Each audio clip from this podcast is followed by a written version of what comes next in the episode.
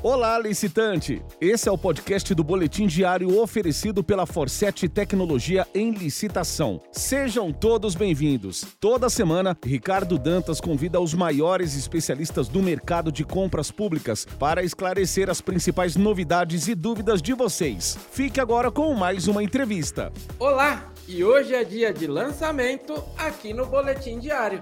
E para isso vamos conversar com ela, que é bacharel em Direito, ex-servidora municipal desde 2013 até 2021 e atualmente ela é consultora de licitações e analista de licitações também para empresas privadas. Vamos fazer um bate-papo hoje com a doutora Valéria Silva. Olá, primeiro, antes de qualquer coisa, queria agradecer a Forset, Ricardo, Natália, pela oportunidade, dizer que eu, acima de tudo, sou apaixonada por esse mundo de licitações. Comecei minha vida como servidora pública municipal nessa área e fiquei atuando até o início do, de 2021, né, que foi o ano passado. E como é uma coisa que eu amo fazer, continuo nessa área ainda.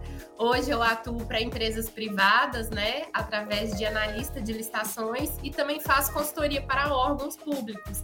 Então continuo aí é, atuando dos dois lados, vendo a visão do, dos dois lados da moeda.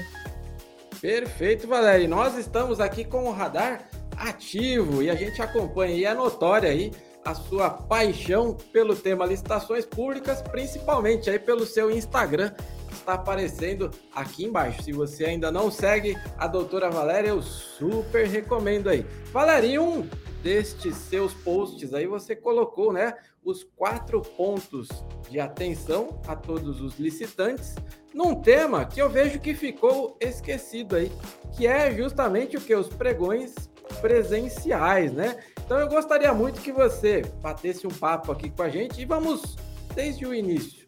Dentre os pontos de atenção, você mencionou a boa leitura do edital. Valéria, por favor, o espaço é seu.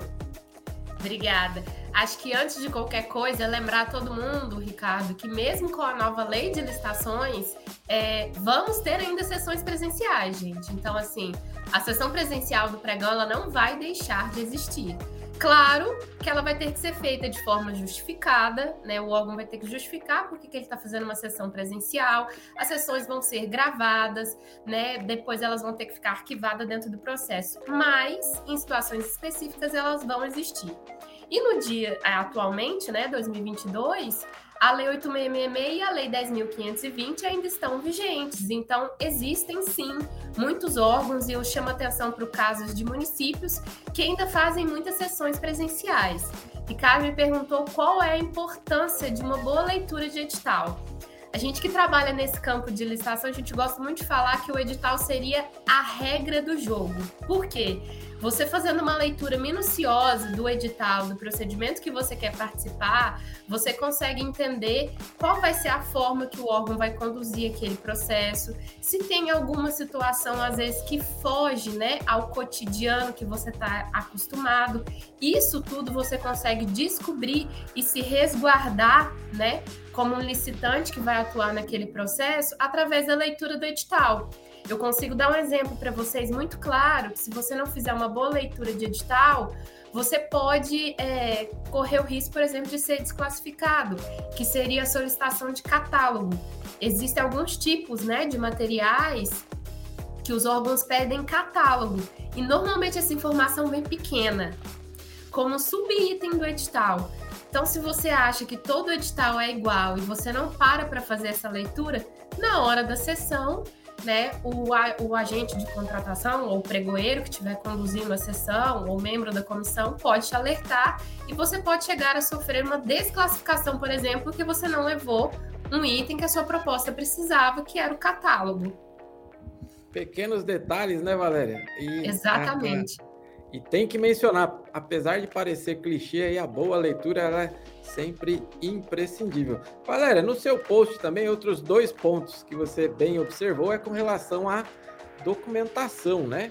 E eu queria falar aqui porque um é com, com relação à identificação de marca na, na proposta que você menciona, e o outro, quem nunca passou por isso, com certeza nunca fez um pregão presencial, né? Que é a troca da documentação com envelope de proposta, né? Se você que está acompanhando aqui o quadro nunca fez isso, calma que seu dia ainda vai chegar. Valéria, você poderia falar um pouquinho disso aqui para todos nós, por favor?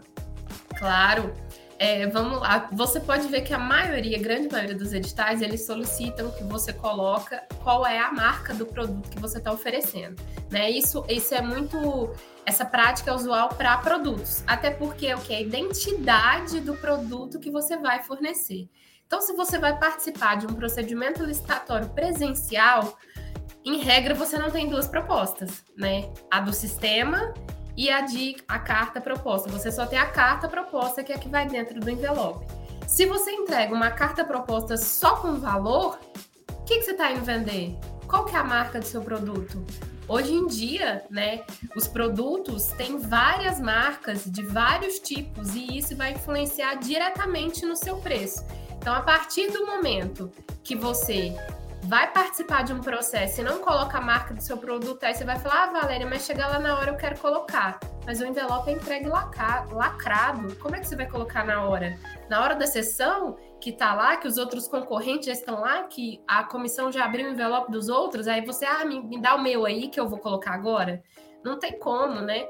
Isso aí você está deixando de. está ferindo os princípios, né? Cadê a isonomia, né? Cadê a sua proposta, que é só sua, não é sua e de todo mundo? Então, a marca do produto é como se fosse a identidade do que você quer vender, né? E agora, fazendo já um paralelo para outra situação que eu citei, é porque realmente, gente, acreditem ou não, isto acontece. Já vi acontecer mais de uma vez, e não só na modalidade de pregão, já vi muito isso acontecer nas outras modalidades de concorrência, de tomada de preço. O que, que acontece? O licitante coloca os envelopes de habilitação dentro do envelope de proposta. E na, no pregão, né, temos o credenciamento, depois a gente tem a fase de abertura de propostas e depois tem a fase de lance, só depois que tem a habilitação. Então, a partir do momento que você mostra o seu documento primeiro do que a sua carta proposta, né, você já não consegue mais participar. Então, realmente, isso é uma coisa que acontece muitas vezes na correria. Às vezes, o licitante vai fazer três, quatro sessões numa semana, sai da empresa com os envelopes tudo para fechar durante o caminho, fecha, não presta atenção, não vê. Já vi também, Ricardo, colocar, às vezes, nessa situação que eu estou te explicando, o licitante ia participar de dois processos em cidades perto. Ele trocou as propostas. Ele pegou o envelope direcionado ao município correto, mas na hora de colocar a proposta, ele colocou referente do pregão da frente, ele colocou da sessão que ele estava. E aí ele perdeu tudo, porque ele não tinha como fazer mais nada. O pregoeiro abriu e falou: Mas eu não estou comprando isso aqui, não. O que é isso aqui que você veio me vender? né? E aí o cara foi embora. O outro ele conseguiu salvar, porque deu tempo, né? De imprimir de novo e anexar, mas o primeiro perdeu, foi desclassificado. Valéria, importante ressaltar também, né, que isso vale também, não, que a gente está falando aqui como se fosse só a nossa documentação, né? Mas para o licitante se atentar também que este perfil pode estar no seu concorrente, né? Percebeu aquele seu concorrente Exato. chegando ali todo atrapalhado? Peraí, que a chance de erro ali, ela é enorme. Aí você me fez lembrar, eu lembro de um pregoeiro que ele era tão experiente que ele ia pelo peso do envelope. Ele percebia envelope pesado de proposta, ele já separava e já perguntava: não tá trocado aqui, não? Tem, tem algo de errado. Eu acho que a habilitação tá na proposta aí, né? Eu e já fiz isso também. Eu já fiz isso. Falei, tá certo isso daqui? Aí você pegava um fininho escrito habilitação, um grosso escrito pro... moço, tá certo? E não era Tem algo obra. De né? errado aí, né? Então é, vejam, o, a, no caso, a, a, doutora Valéria aí tá, a, tá trazendo aqui para nós, né, a experiência do dia a dia e de um assunto que a gente está deixando de lado. Eu volto a ressaltar, se de repente você está vendo só este trecho aqui do vídeo, a gente está falando de pregões presenciais eles existem ainda. Nós estamos aqui em fevereiro de 2022, mas eles existem aí. Existem várias e várias oportunidades aí também. Valéria, por último e não menos importante, o, a hora vai passando aí, né? Mas eu gostaria de que você falasse um ponto, eu vi lá no seu post, né, referente às ocorrências na ata, que isso é, é frequente acontecer, né? A pessoa perdeu, principalmente quem perdeu, né, acaba ah, deixando de lado, já quer saber, né? Onde fica a padaria mais próxima, o restaurante mais próximo, e nem presta mais atenção na sessão e acaba assinando ali a ata, porém sem fazer uma boa leitura. qual a dica que você deixa aí para todos, Valéria? Por favor. Acho que o primeiro ponto, Ricardo, é assim, é, temos ainda bons profissionais, bons servidores no mercado. O que, que é o usual, né? Eles questionarem, alguém quer é, fazer alguma colocação, colocar alguma ocorrência na ata? Caso todo mundo fale que não, alguém tem intenção de recurso? Caso todo mundo fale que não, também o bom servidor vai fazer o quê? Ele vai trazer essas duas informações para dentro da ata. Né? Então, um licitante que vai participar de uma sessão, aconteceu algum problema, ou ele acha que a. Vou dar um exemplo aqui para ficar melhor o entendimento. Às vezes ele acha que a marca que o concorrente dele ofereceu não é compatível e ele quer que conste isso em ata. Ele achou que a certidão X ela está apagada, pediu para fazer diligência e foi negado, e ele quer que conste isso em ata. Ele fez alguma solicitação, não foi, que estava dentro do edital não foi atendido ou foi atendido e alguém reclamou, pede para constar em ata. E acho que o principal, Ricardo, é a manifestação de intenção de entrar com recurso. Por quê? A, é, eu acho assim, a lei, né, a letra da lei, o que está na letra da lei, a gente deve ao máximo seguir para evitar dor de cabeça. Então, se você está na sessão, você acha que você, licitante, foi lesado ou você acha que o seu concorrente foi beneficiado, manifesta. Eu tenho intenção de manifestar recurso. Por quê? Pela a minha inabilitação ou pela habilitação dele. E depois você vai em casa, contrata uma pessoa ou a pessoa que já faz isso para você, né? E senta e peticiona. Mas no momento da ata, você já está deixando claro que você não concordou com aquela situação e que você vai atrás dos seus direitos. Quando você não manifesta nada, não pede para constar nada e assina, você está dizendo que eu concordei com tudo que aconteceu aqui, obrigado, vou para casa. E aí depois, três, quatro, cinco dias depois, publicou, já adjudicou, já homologou, aí você quer criar caso porque você ficou sabendo ou você foi atrás e viu que você estava, que o seu direito foi lesado ou que o outro poderia ter sido beneficiado. Então, assim, na dúvida, fala, não, eu quero manifestar a intenção. Se durante os três dias depois você resolver que não, não vai mexer com isso mais, tudo bem. Mas ali na hora, naquele momento, você deixou claro que você não concorda e que você quer o seu espaço para se manifestar. Só fazer uma observação, Ricardo. Por favor. Você falou, o primeiro ponto que a gente falou foi de leitura de edital. É, a leitura do edital, gente, também ajuda a derrubar né, o seu concorrente. Não é só para você. Porque do mesmo jeito que você tem que ler o edital para você arrumar a documentação da sua empresa, da empresa que você está representando, quando você faz uma boa leitura de edital, se o coleguinha do lado, concorrente, deixar de cumprir qualquer item do edital, você já vai fazer as suas ocorrências em ata citando o edital. Aí eu gostaria que ficasse constado em edital que o fulano de tal, concorrente tal, deixou de cumprir a cláusula tal, tal tal do edital. Por quê? Se o pessoal da comissão não fizer nada, você já deixou ali o que, que você vai fazer para entrar depois com uma petição. Com certeza. E Valéria, isso são dicas imprescindíveis não só para o presencial, como para o eletrônico, né? Essa, essa boa leitura sempre tem que ser feita. E claro, faltou a gente falar aqui também. Eu super recomendo, né? No caso dos, dos pregões aí, que você entre em contato também com a doutora Valéria Silva. Valéria, por favor, Fale um pouco aí do seu Instagram, da sua área de atuação. Por favor, o espaço é seu. Obrigada, Ricardo. Então, eu, eu transformei meu Instagram para esse lado, né, profissional, para poder divulgar mais e trazer informação. Eu acho que a licitação é um, dos, é, um meio muito colaborativo temos muitas pessoas boas no Instagram que compartilham conteúdo, que dividem as dúvidas. E eu tento passar através do meu Instagram as, as situações, as ocorrências, né? Ou até jurisprudência, ou os artigos da lei de uma forma mais simples. Porque normalmente o licitante, ele não tem conhecimento jurídico. Se você falar de forma muito rebuscada com ele, ele não vai entender a grande maioria, né? Lógico que tem exceções. Então, até para depois você conseguir é, trabalhar com esse cliente, ele entendendo de uma forma mais simples, ele vai conseguir entender qual é o produto né, que a gente vende. Eu trabalho para empresas né, nesse sentido de representação em procedimentos, aí eu faço impugnação de edital, pedido de esclarecimento, a gente entra com recurso, se for o caso, eu represento na sessão também, se precisar.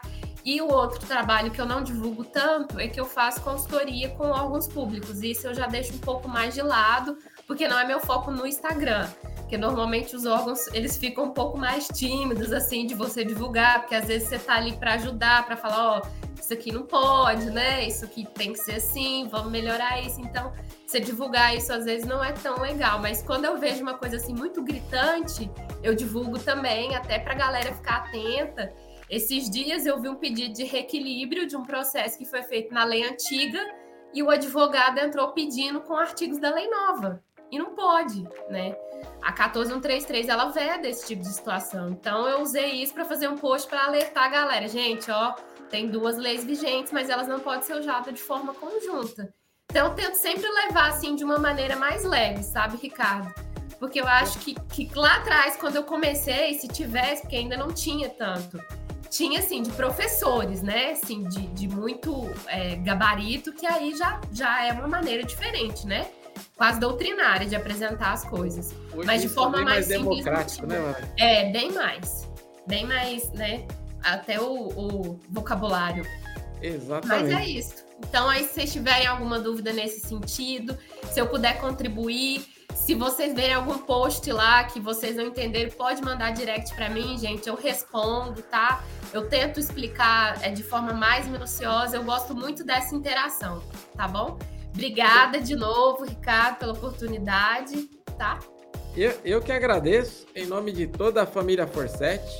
A, a doutora Valéria, nós estamos sempre garimpando aí na internet e vimos a qualidade de tudo que ela apresenta e nós trazemos aqui para que vocês tenham acesso a isso também. Então você, licitante, você, gestor público, espero que tenha pegado aí as boas dicas da doutora Valéria e não deixe de mandar uma mensagem para ela lá no, no Instagram. Mande um direct. Eu, essa dica eu mesmo dou aqui. Ela responde rapidinho. E se você está acompanhando aqui pelo nosso YouTube, tá vermelhinho aqui embaixo, significa que você ainda não segue o canal da Forset. Não deixe de nos seguir aqui também para acompanhar sempre entrevistas como aqui a da doutora Valéria. Valéria, muito obrigado em nome de toda a família Forset. Foi um prazer entrevistá-la e eu tenho certeza que é a primeira de muitas. E com a vinda da doutora Valéria Silva, reforçamos o compromisso de que licitação é o nosso negócio. Muito obrigado, doutora. Obrigada, eu. Um abraço, gente. E aí, quando vocês precisarem de qualquer coisa, agora já sei, né? Forsete, vou indicar mais vocês, viu? Obrigada. Perfeito. Até a próxima, doutora. Tchau. Este foi o podcast do Boletim Diário disponível no Spotify, Google e Apple Podcasts, Castbox e no seu agregador de podcasts preferido. Não deixe de seguir licitaforsete em todas as redes sociais e acessar www.elicitação.com.br para começar a vender ao governo com a gente.